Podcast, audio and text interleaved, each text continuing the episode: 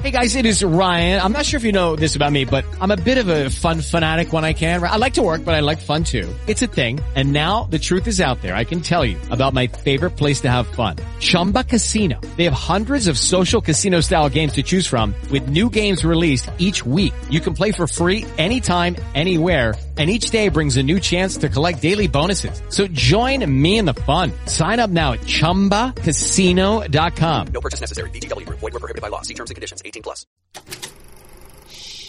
This is an Unspoiled Network podcast. This is Spoil Me, covering Mage Errant, Book 1, Into the Labyrinth. Chapters 9, 10, 11, 12, and 13. Spell Form, The Lair Revealed, Birthday, The True Library, and Punishment and Preparation.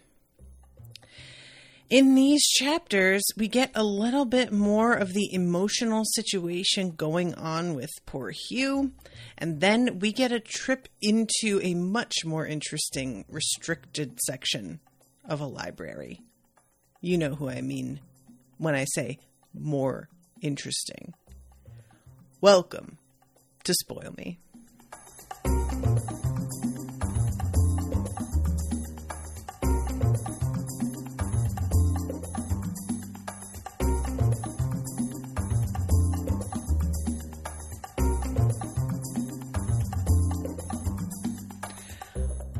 Welcome to the show, everyone. I am Natasha. Thank you very much to Dan for commissioning this episode. Dan is here in the chat. What's up, Dan? So, um, yeah, I have been kind of struck, especially in this section, with the number of things that it feels like are the author being like, no, no, no, yeah, compare this to Harry Potter. There are times where I feel like an author is doing a thing and they are like definitely inspired by something, but they're trying to make it distinctly their own.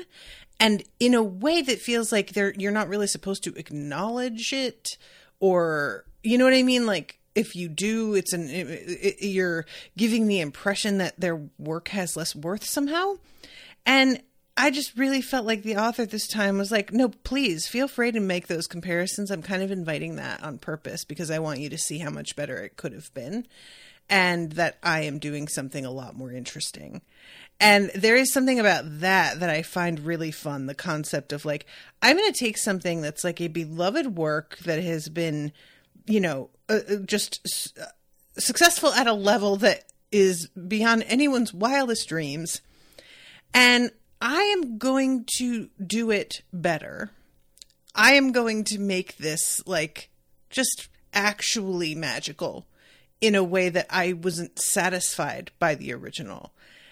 I really respect that. I love it, you know? And again, not to say that that's like a one to one ratio, but there are just a lot of things here that I couldn't help but notice. And there's also something that I wanted to mention, which is that, um, I didn't address this initially. I kept intending to and getting sort of sidelined. And now that we have the addition of Godric to the crew, we've got two boys and two girls. But initially, the fact that the people that were selected were two girls and one boy is just so, y'all, y'all, it's just such a thing when you grow up a girl and you are dropped into the world of like young adult fantasy. And there's a group of kids doing anything almost without fail. It's a group of lots of boys and one girl. And by lots of boys i mean four or five but we could go up to like seven and eight and uh, the one girl is always like a girl next door type that several boys probably have a crush on. And does she get with somebody? Maybe. But it's always like her main reason for being there is as a love interest kind of thing. And even Harry Potter, we had like Harry and Ron and Hermione, and she had like real personality and everything, but uh, we couldn't we couldn't entirely leave behind the love interest thing. Had to be done. So, and not to say that that's just a bad thing across the board. You know, like if there were to become a romantic thing between Hugh and I, I here's the thing. you've you've got to make that feel like it's coming from an organic place. And when there's only one girl in a crew of boys, it feels like just the lazy thing to do. You know? It just feels like, well, I guess I've got to give her something to do and she can't be like the same as the boys and be good at stuff.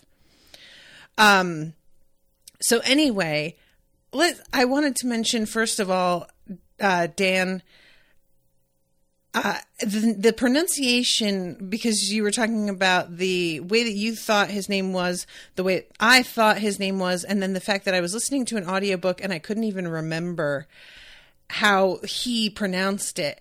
And he pronounces it Alustin, uh, which I'm not really sure how I feel about that.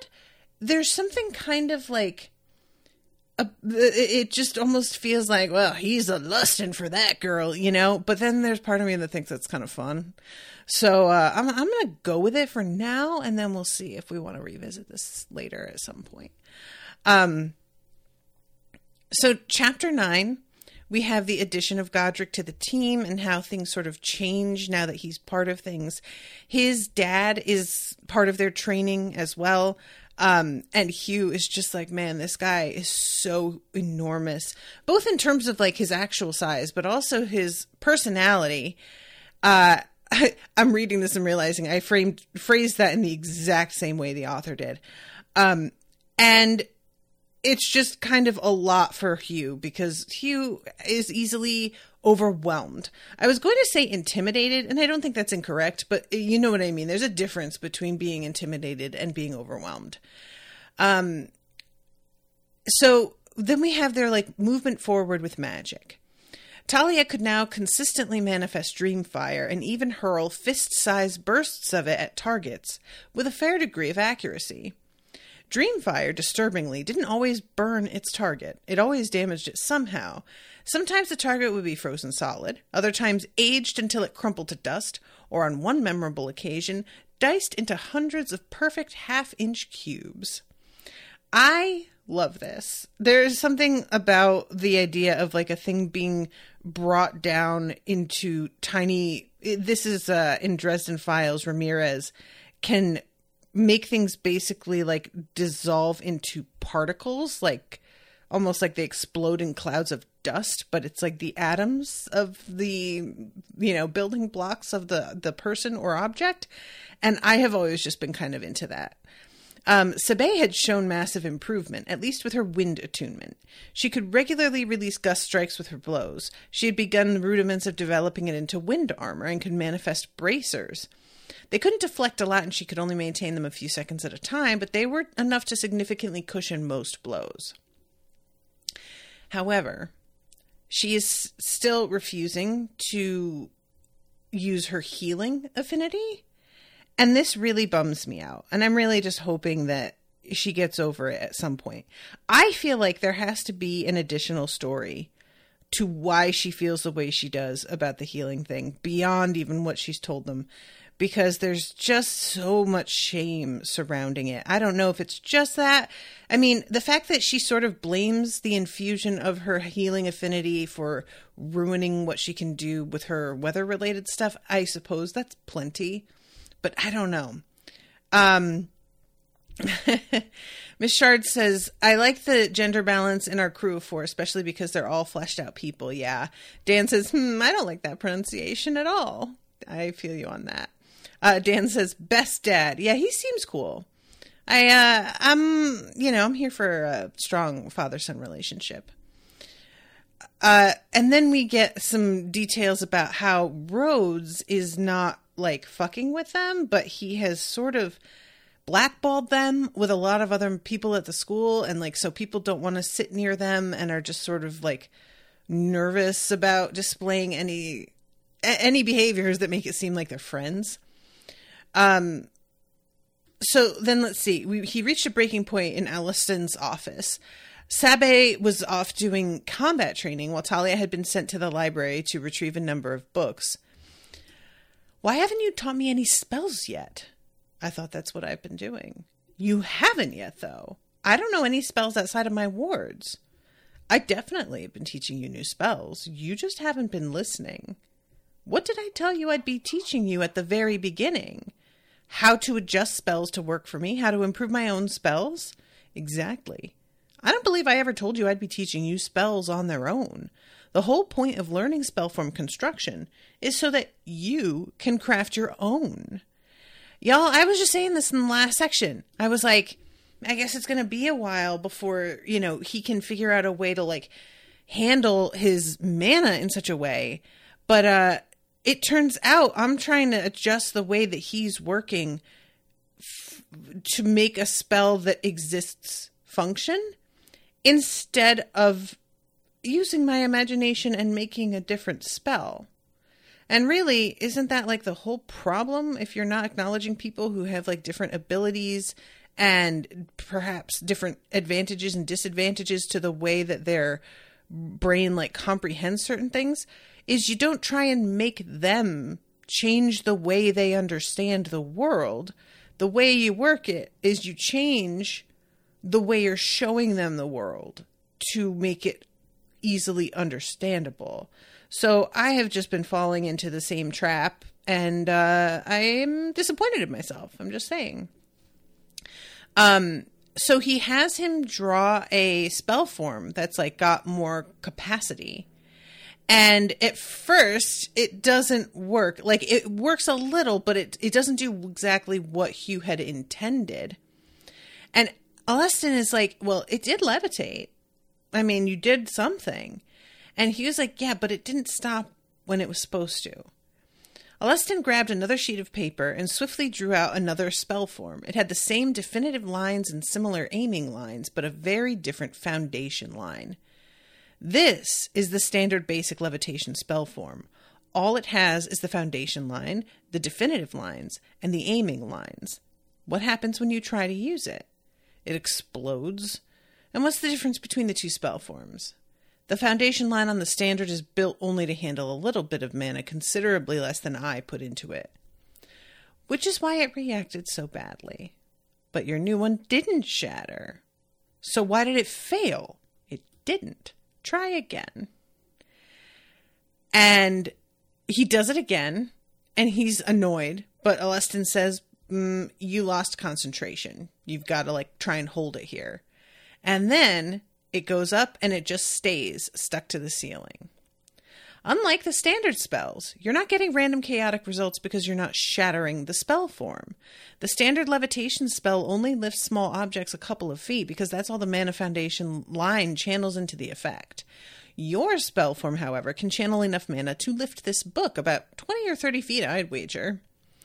The book, which had remained pinned against the ceiling, abruptly abruptly shot off along the ceiling to one side, slamming against the office door. I really appreciate that even when he's like starting to nail something, we get another issue. We've got a horizontal movement here. If you'd wanted to reduce the height the book rose to, there are a couple of ways to do that. And he gets into this here. I'm not going to get too lost in the sauce on this because I feel like it could be very easy for me to do. But uh, I am just going to take his word for it. And he says, You've already, I'm happy to congratulate you for creating your first original spell. You've already achieved something that many mages never even attempt in their entire careers. Hugh blinked, then smiled. Just then, however, Talia entered the office and promptly tripped over the book Hugh had been levitating, sending her armfuls of books tumbling across the floor. What idiot just left a book right in the entryway? Were you trying to break someone's neck? Talia sounded like she was prepared to rant for quite a long time. Hugh's smile turned a little sheepish, and he got out of his chair to go help Talia pick up her books. Talia is out here just fucking ready for a fight anytime. Come at her. She does not care. She could be in the best mood. She'll turn that right off just for you. Fine with it. Um, and Hugh keeps practicing this and is finding out that like spell crafting is just so much more complicated than he was really expecting it to be. He's making lots of adjustments and they each like kind of have a domino effect on some of the other adjustments that he has made. And he finds out that like there are actually a relatively few number of spells that most people memorize and that's why they carry around books that are filled with spells because they have to look things up. They don't keep them in their head. Um, which is not like great because he's talking about he's specifically thinking about being in like battles and stuff and uh has to admit that well, I guess that's not like super common, so I guess that's fine. But the concept of being able to like just make spells on the fly is something that is really appealing and just looking more and more like it's a bit of a pipe dream. Just not really something that's like either realistic or necessarily even helpful, you know? Um so these experiments with his levitation spell showed Hugh exactly how far he had to go, and he redoubled his efforts at his studies. One major concern, however, was that he was learning spellform crafting at the cantrip stage, rather than as a fully attuned mage. And he asks Alustin about this, and he says, uh, even the most high level spells involve quite a bit of unattuned mana, and cantrips aren't actually entirely unattuned. Your basic levitation spell uses mana tinged with gravity and force attunements, and your basic fire started uh, basic fire starting spell uses fire tinged mana. So what's the point of attunements then? Hugh said.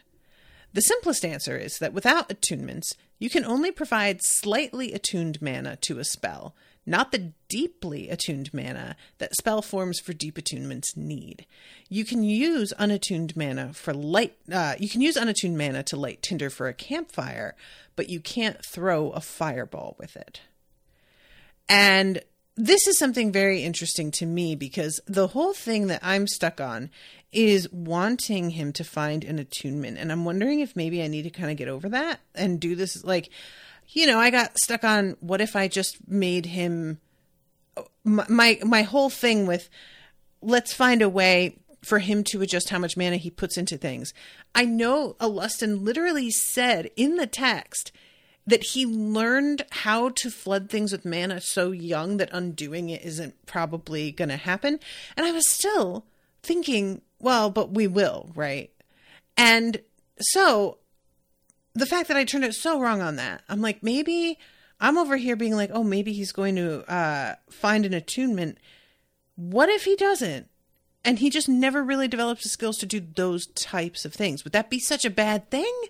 Like, you know, it, th- this is the thing that I get sort of stuck on is like the desire to be a badass that exists in everyone. You know, all of us have this sort of vague, like, I wish I was really impressive in a particular arena that was uh, usually something kind of physical, you know, in a way that was intimidating, kept people from wanting to fuck with me, or I felt like I could defend myself or people that I love. Especially main characters and things. We are used to them eventually becoming somewhat formidable in not necessarily like straight up fights, but at least being good enough at certain things that they can really hold their own and you're not like concerned about them. And I'm wondering what if that's really not what's going to happen for Hugh or if it is going to be just defensive stuff. Like he is uh out here later on in this section disabling a ward that was like extremely dangerous. The thing that I feel might have uh, worked in his favor there is that he didn't realize how dangerous, so he was willing to take the chance to try opening it. Whereas the the wiser Hugh at the end of the section, after he realizes what could have happened there, may be a bit more hesitant on some things. I don't know. Um, but what I had noticed about in Cradle, the way that like the grouping of our party basically sort of worked out, that even though, yes, Lindon's like offensive spells are badass, he's a fighter, that's fine. But he starts off as somebody who's like the gadgets guy, and the gadgets guy is usually a side character in a party. You've got your main who's the badass, do Luffy, for example, in uh, One Piece. And then you've got Usopp off to the side, who is like a delightful character, but he doesn't have the same raw power. So he has to compensate for that by like making stuff and inventing things and whatever. And what Cradle did was sort of take somebody who is that side gadgets character and make them the main character, which is really fun. The same thing sort of goes a lot of the time with things like defensive spells. You your main character is somebody who specializes in offensive spells and you have a side character who is there for the defensive stuff and they're good at it and they're in they they are definitely impressive in that arena but it's not as like inherently exciting to a lot of us to think about being the defender instead of the aggressor a lot of the time and so they're rarely the main and what if that's Hugh's thing like he's genuinely going to be the defender, the defender, and the aggressive throwing fireballs type thing is just really not in the cards for him. Would that be such a bad thing? Maybe I just need to like adjust my thinking on that, you know? Because I really am sort of approaching this with like a very tropey sort of expectation. And I should maybe just like readjust. I'm just saying. Okay, so um then we have this thing where he is like going up against Talia and he has this sphere that he has made. And he is trying to uh show off. Let's be honest, that's really what's happening here. And and the term showing off has like negative connotations, but I genuinely don't mean it in a bad way. Like he deserves to show. He's been working hard. But he is asking her to hit the sphere with fireballs and it's moving in reaction to everything and she isn't able to hit it and then finally he says that i warded it so that whenever it detects dream mana it sends out a directional mana pulse.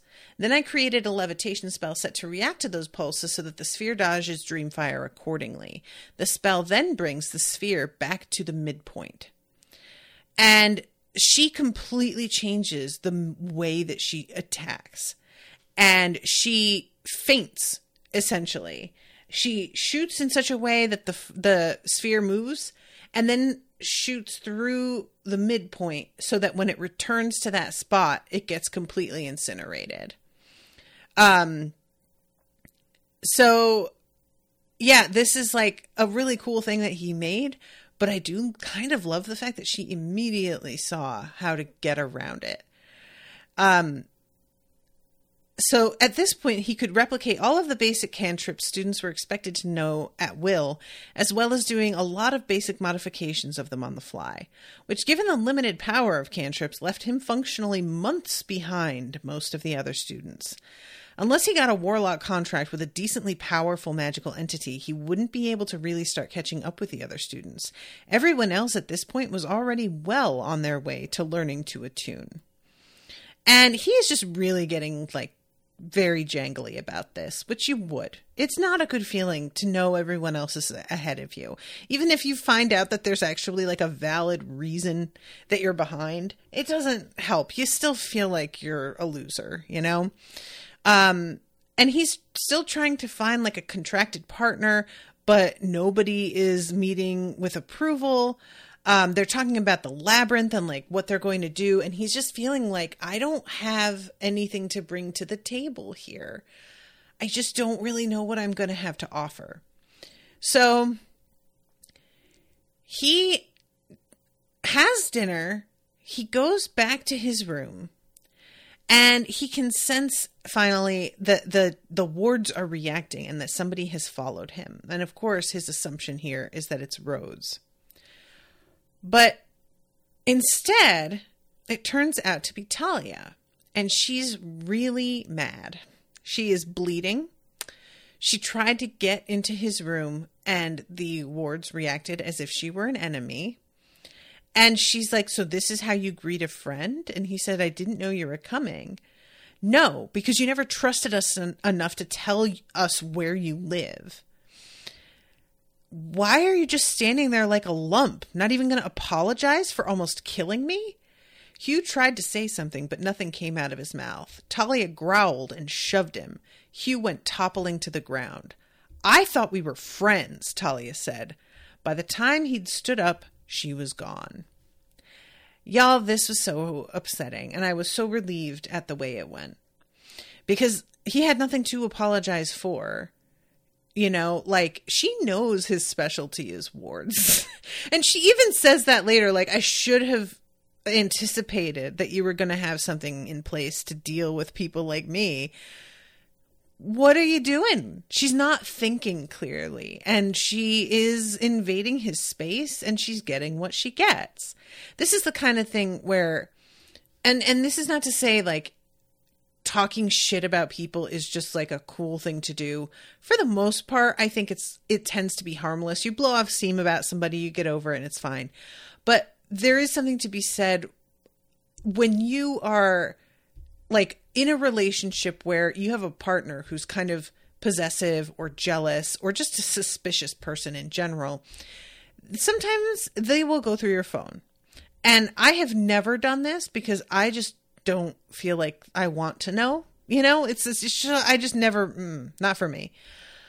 Because I always feel like, what if I stumble across some text conversation where he's talking shit about me to somebody, or somebody's talking shit about me to him and he's not really defending me, or, you know, and really, I don't like feel like people should be blamed for the way that they handle that sort of thing unless it manifests as actual like behaviors.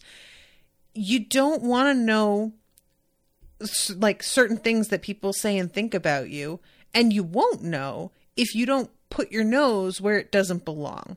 You know? Some like when you overhear overhear stuff you rarely hear good things. So i kind of feel like the same way about this. It says she is deciding to sort of get in his business and gets hurt by it. And I'm just like, well, that's what you just that's what you get for going in somebody's business. That's just how it works. That's part of why people have boundaries.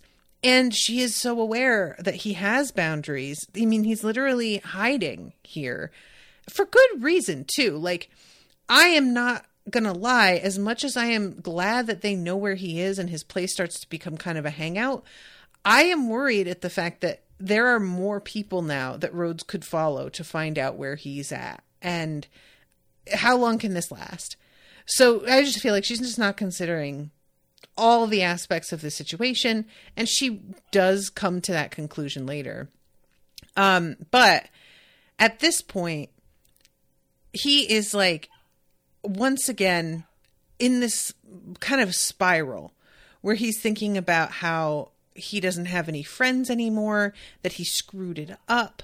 Talia is never going to want to speak to him again, and is generally kind of like doing the thing that I know a lot of us do, where it's everybody's mad at me. I'm not worth being friends with. I'm so high maintenance and so needy. And it's just a real, like, it's an awful thing to read him going through. Um, and this the, the whole like series of days of him just not leaving the room it just hit really hard. I'm not i am a person who when i have this sort of social anxiety i retreat very much and completely understand his impulse here. It's like it's so impossible to talk somebody through because if they are used to the worst possible scenario kind of reactions from other people, trying to convince them that maybe it's not going to be like that, it's like a fantasy land. You know, you can talk to them and know they're not mad at you the way you think they are. And you're completely correct. You've spoken to the other person, even. You may have like confirmation of that.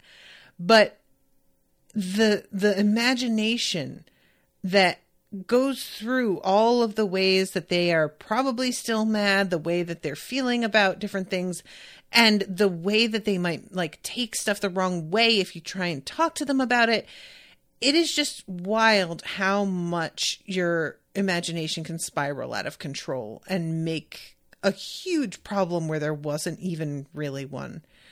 Um, and he's aware that probably this isn't true, but he can't break himself out of it, you know? Um, if most of Hugh was more than ready to believe the worst, no matter how ridiculous. And I think that I almost said those exact words last episode was just like he is very quick to jump to worst case scenario. In I think I was saying that in response to the uh, encounter he has with Rhodes, where his friends actually stick up for him, and he's thinking that instead they're going to be disgusted with what a coward he is. He does do worst case scenario.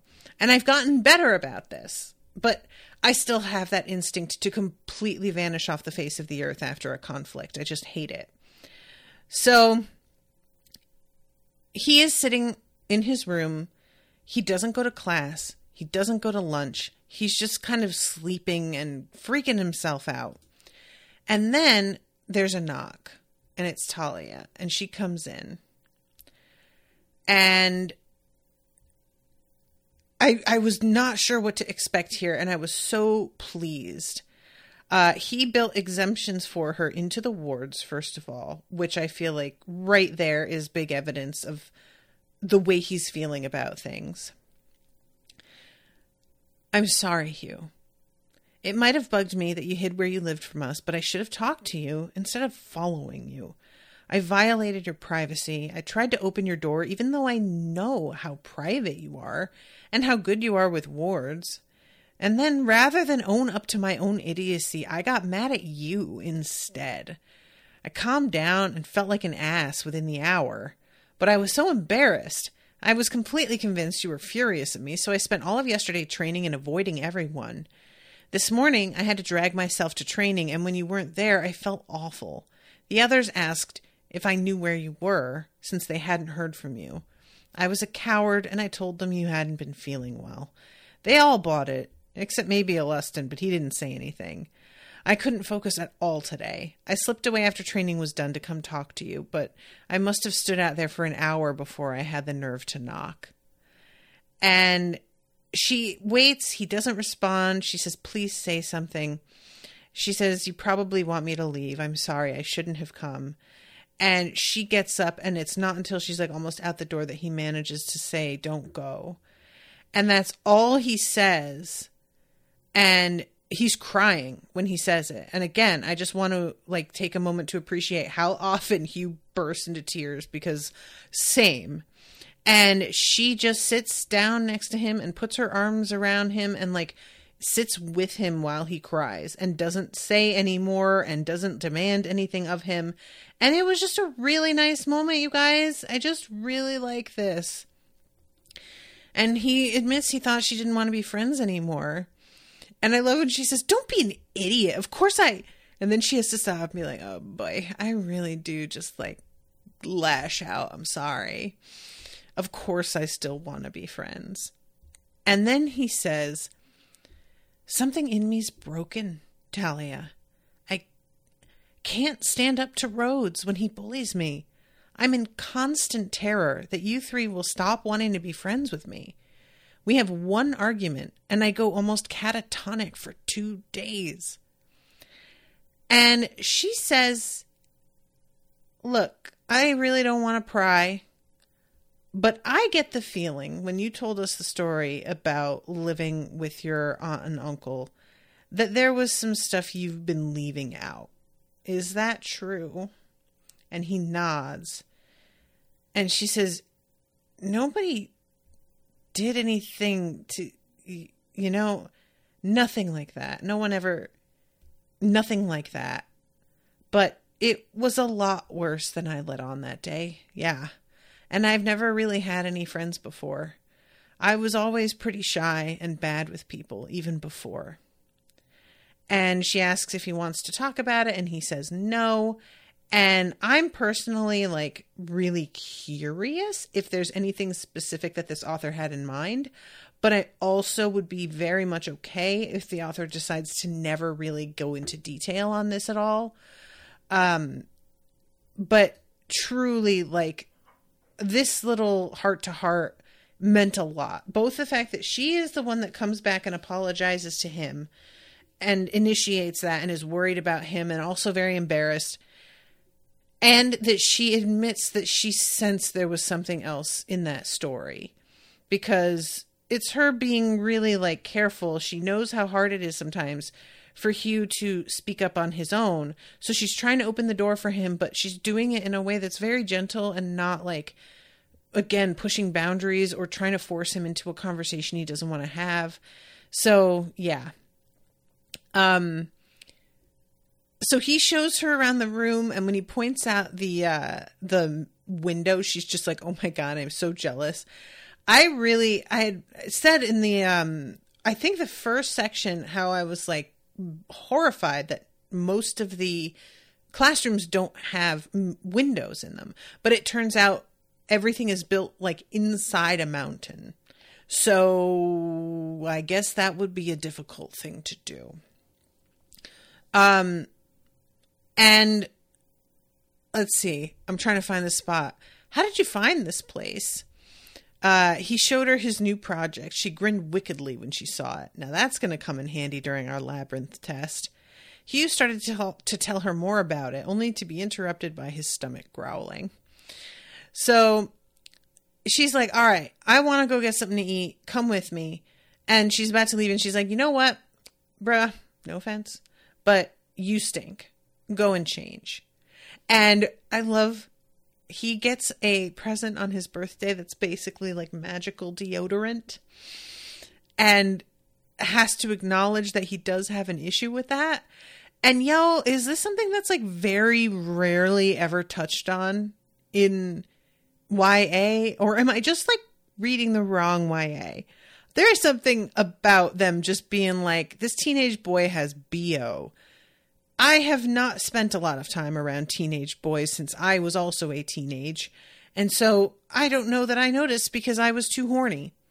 But I have to imagine that teenage boys just have a terrible reeking odor most of the time. I'm just going to go ahead and assume that.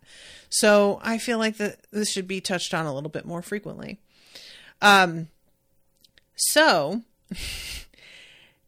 he invites everybody else to his lair and it becomes a place where they hang out and they bring in armchairs and a coffee table and make it kind of like a spot. It's sort of like the common room, um, but just for their group of people.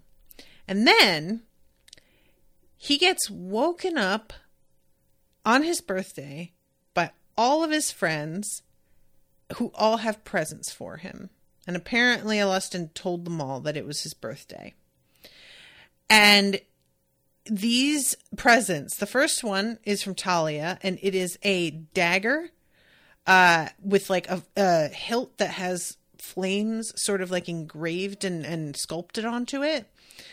She says that it's a clan Castus dagger. It's not enchanted or anything, but it's well made and sturdy, and we only give them out to friends of the clan. And she says, Take care of it. You can show this knife to anyone in Clan Castus, and they'll be honor bound to help you though you can expect a lot of questions about where you got it afterwards. And he is very, very honored by this. So then Sabae comes forward. And she has this bag that has two books inside. One is a big leather bound book, and then there is an another that's like a small sort of I, I keep sort of imagining it as like a messenger bag style, um, the book was meant to be worn over the shoulder. There was a strap with a latch holding the book closed, which Hugh undid to reveal all blank pages. There were several quills and a couple sticks of drawing charcoal strapped inside one cover. A pocket sewn into the shoulder strap turned out to have a compact ink pot stored in it. My family sent me this spell book, but since I'm learning formless casting, it's not much use to me. It's a lot bigger than normal spell books, so I figured it would be handy for you to take notes in and plan out spells. And he's like, "Oh, this is rad." He's already like thinking about how he's going to use it. And then the second smaller book is bound with lizard skin, and it's full of this really tiny handwriting and he begins to realize that it's all notes about making enormous, epic wards. And he's like, What is? And she says, It's my great grandmother's notebook. She specialized in wards and could build storm wards powerful enough to protect a ship at sea or even shield an entire city from a hurricane. I can't take this, Hugh said. This sort of thing is priceless. My family already made copies of it, so they were happy to send it when I asked them to. They also told me to tell you if you ever get good enough to make wards like this, you've got a job with them. And he is like so touched by this. And yeah, that's a big deal. Like, I just love this. And Talia is like, God damn it. My gift was pretty good. And you still managed to totally outdo me. What the fuck? And then we get Godric's, which is a hollow glass marble covered in spell forms. And it's scent attunement. It eats scents. Rub it in your armpits and it'll eat the scent and make you smell better. Hugh blushed a little but grinned. He definitely had a little bit of an issue with getting a bit ripe smelling, so this would be incredibly handy.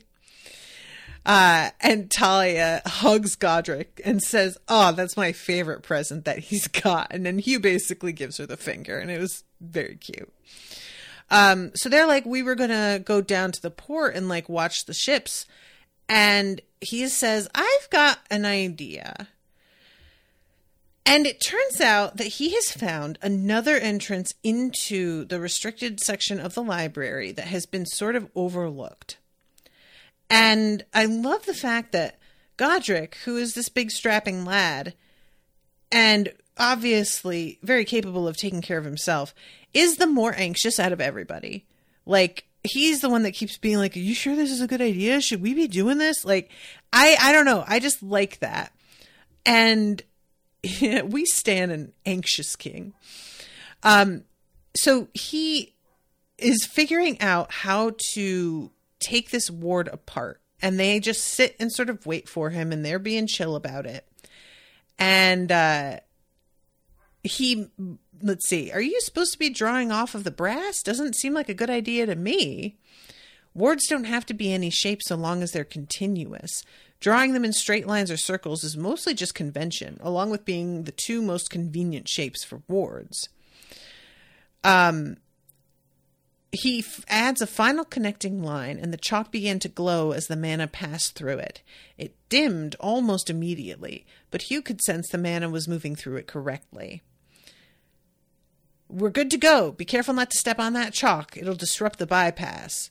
Is it really safe? Godric asked. Probably, Hugh said. Probably? Godric said. Probably, said Hugh, and opened the door. so, this section is just so completely not what he was expecting. They are able to like look for all the way to one end and they can't even like see the other side of it basically. Miles.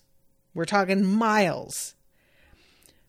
Immense stone bookshelves, hundreds of feet high, floated in neat, orderly rows in the huge space in the center of the room. Floating islands drifting near them had bookshelves, reading rooms, and in one case what looked to be a thriving forest on top. Hugh spotted a couple of cubes with bookshelves on all the sides, including the bottom. There were a few paths leading out into the center room, stepping stones scattered here and there, but Hugh couldn't see a way to get to most of the floating structures. Thousands upon thousands of origami golems were visible, tending to tasks all over the library. Books seemed to frequently decide to fly about on their own, some simply hovering through the air, others flapping their covers and pages like wings. All of this was lit by a profusion of glow crystals, floating wisps of light, and even a tiny sun orbiting the floating island with the trees on it. But the room was so huge, the overall impression was one of general gloom and dimness. And Sabae is like, this is impossible.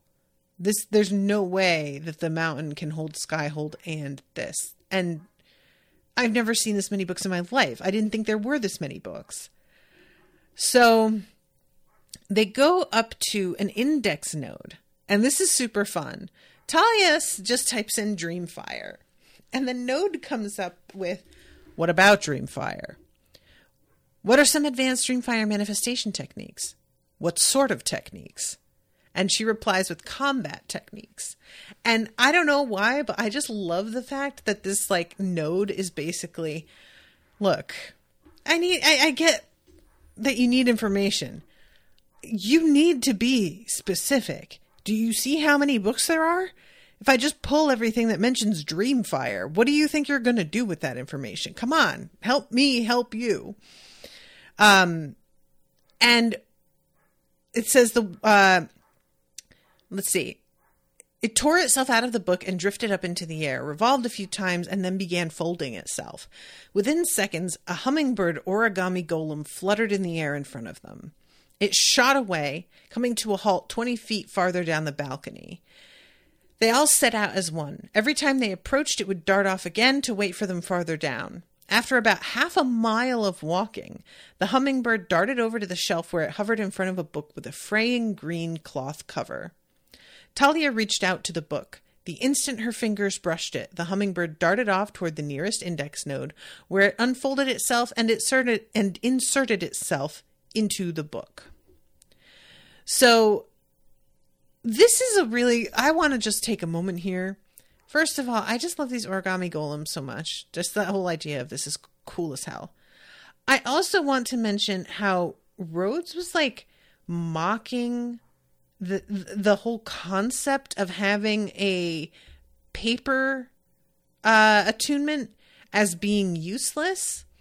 And it's just such a good example of somebody looking down on a skill that like runs everything, you know? He's acting like this is something to be ashamed of, that you can't do anything with it. And I'm just like looking at the whole function of this library and thinking, good luck running this without these things. Like, what? Do, how would that even work? I think that this is such a dope attunement. I would love this one. I I don't know if there's anything to do with cooking. If it would be like a flavor attunement, um, scent attunement would be good, like in its way as well. But if I could do something much more specifically to taste, I would prefer that. Um, but just overall, hearing what certain people look down on, it makes sense that it feels kind of ridiculous because there's a lot of that just in our world as well. Skills that are like perfectly necessary part of our like whole societal structure and culture. But even though we need people who do those things, those folks are looked down on, even though they're kind of the backbone of how all of this works. Um, so she's looking through the book and the letters are starting to glow. And Godric is like, I would close that if I were you. Hugh noticed many of the threads that composed the cover were actually glowing in patterns that looked suspiciously like spell forms. No one said anything for a moment. How many of these books do you think also do stuff like that? Sabae said. Quite a few, I'd guess, Godric said. He shuffled nervously. I reckon I know what it's why it's forbidden to students. How many books are in here? Unknown. How do you keep track of all the books? I only track the books that have been indexed. How many books have been indexed? Twelve million four hundred thousand seven hundred and sixty-two, sixty-three, sixty-four. Where do all the books come from? Information restricted. Reason for query? Just curious, it's not important. The book didn't respond to that, which I do kind of wish it had, just out of curiosity. But um, books on using scent attunements in battle, preferably books that aren't booby trapped and are safe to handle. How strong is said search preference? Exceptionally strong. I don't know why that got me so bad, but the whole fact that he's like, I know it's like probably a little aggro for me to say I would like to not be hurt by the book, but I'm going to say preferences I would like to know. Okay, I hear you. Listen, I hear you. You don't want the book to hurt you, but how firm are you on that really? Like Oh dear. Oh dear so then Sabae says, Do you have anything written by members of the Kayan Das family? Yes, 14 private journals, three training manuals, a significant collection of personal correspondence, and an unknown volume that can only be opened by blood descendants of the Kayan Das family. Take me to the unknown volume, please. So she heads out, and they're basically like, all right, we're all going to split off and do our own things, which I have to be honest. I know that this is like what they need to do because they all have their very specific things to look into.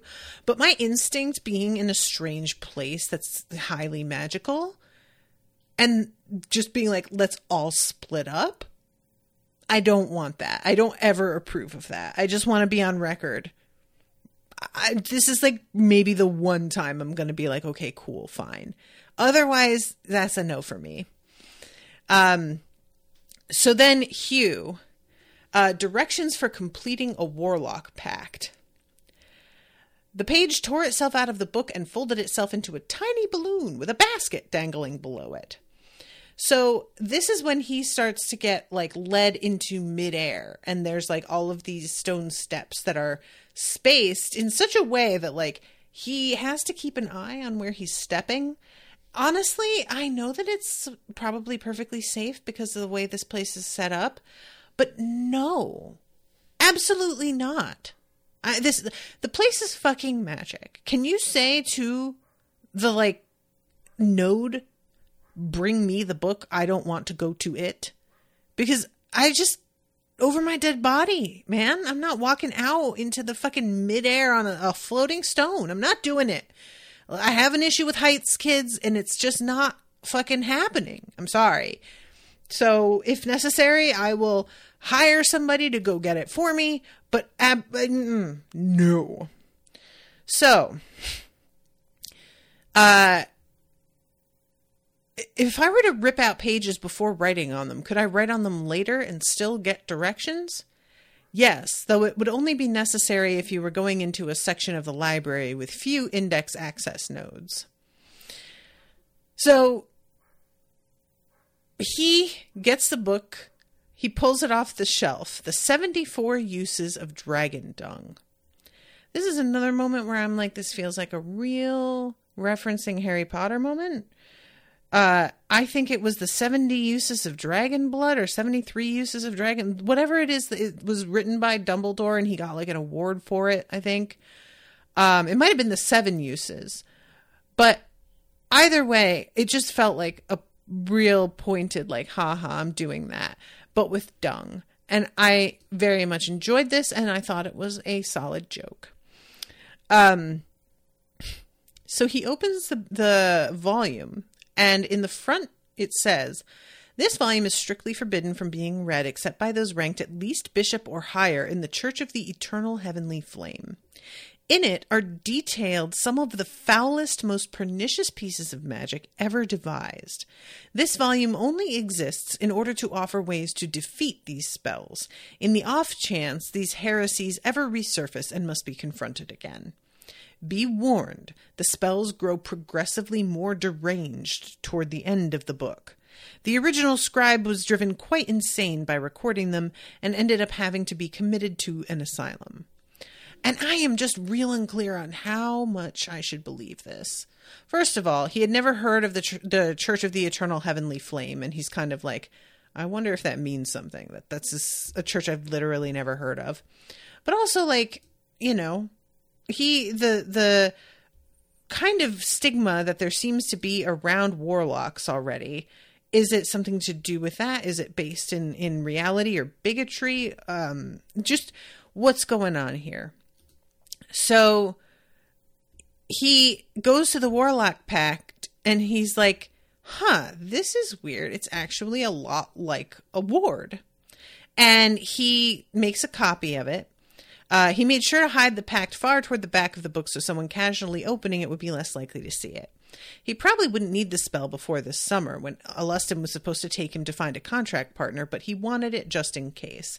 And I'm like, yeah, you are going to be using that without permission on the fly, I feel like. There is just something in me that's like waiting for this he thinks that he's going to go to see somebody with this like firm plan in mind and i'm just like that's very optimistic sweetie but i think that this is going to be kind of a, an emergency situation that's all i'm saying um so he has to head back and like i said because of the way that these steps are angled and how they're in midair he is so focused on where he is putting his feet that he isn't realizing Alustin is here.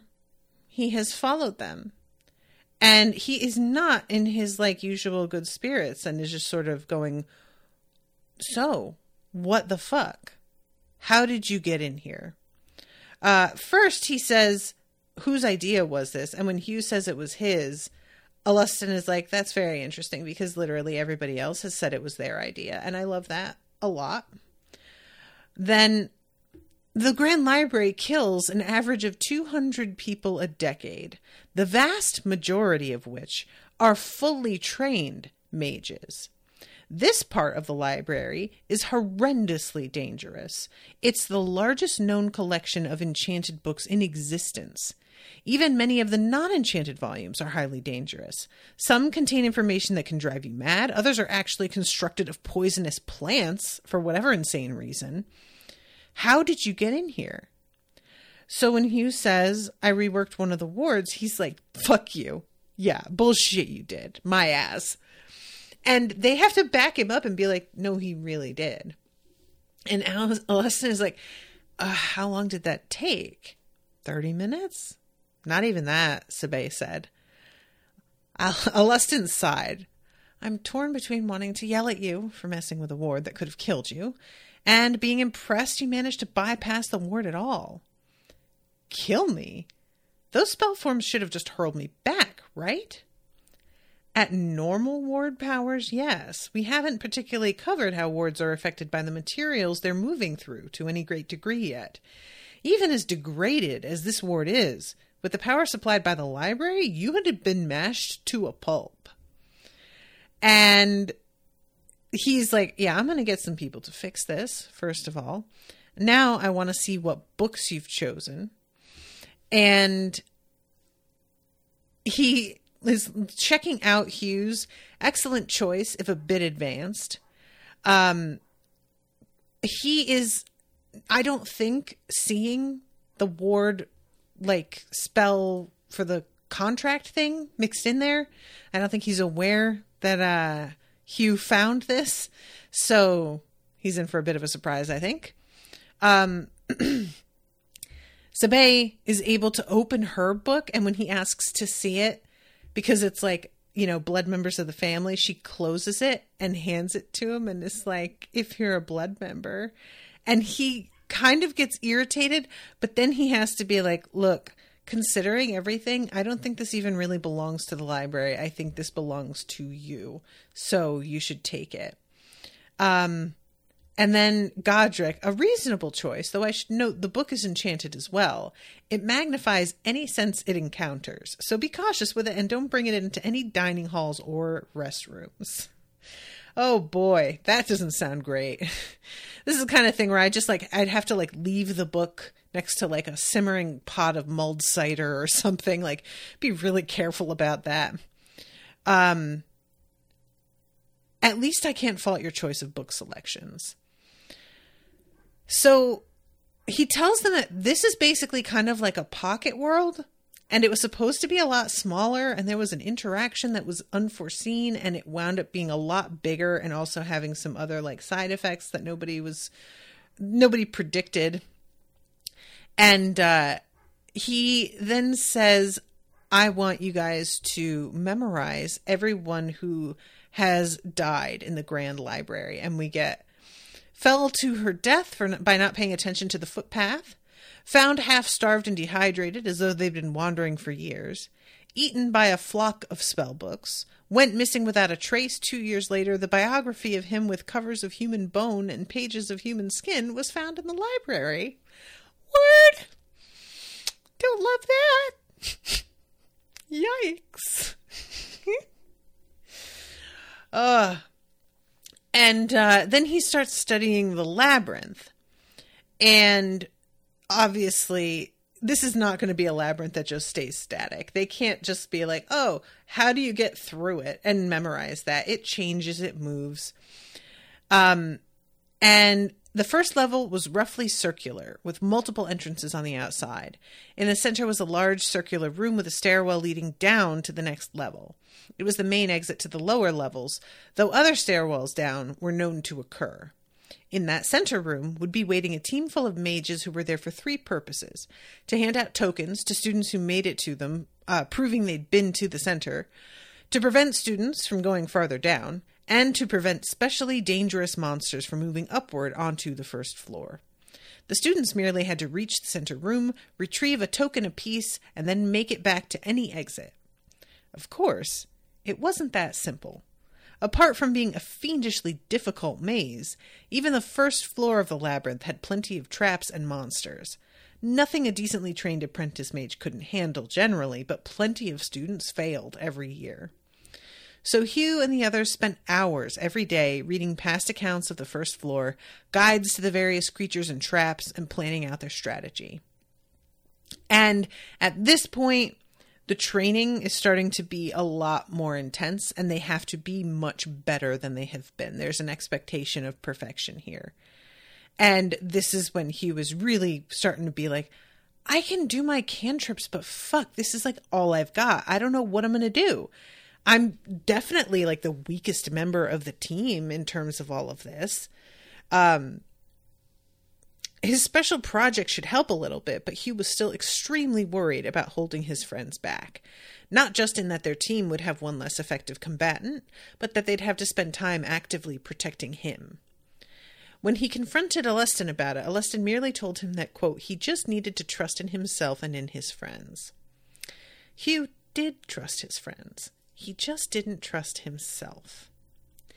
And I'm like, Hugh, I know, I get what you're saying, but also you're you're like, well, they're gonna need to uh, spend time actively protecting you. You're the wards guy, bruh. You're gonna be protecting them. Like, I don't see why that wouldn't be part of your deal. You're acting like you don't bring anything to the table. I think that's actually to be like more than you think it is. I just think it's funny that you're not considering that. But I guess it fits with his personality. So so yeah, that is the end of the last chapter. So let's see what we've got. We've got chapters 14 through 16 next time. All right. Well, guys, I'm going to wrap up. Thank you again, Dan, so much for commissioning this. Appreciate you a lot. Thank you, everybody who is listening. Hope you're enjoying it. Until next time, toodaloo, motherfuckers.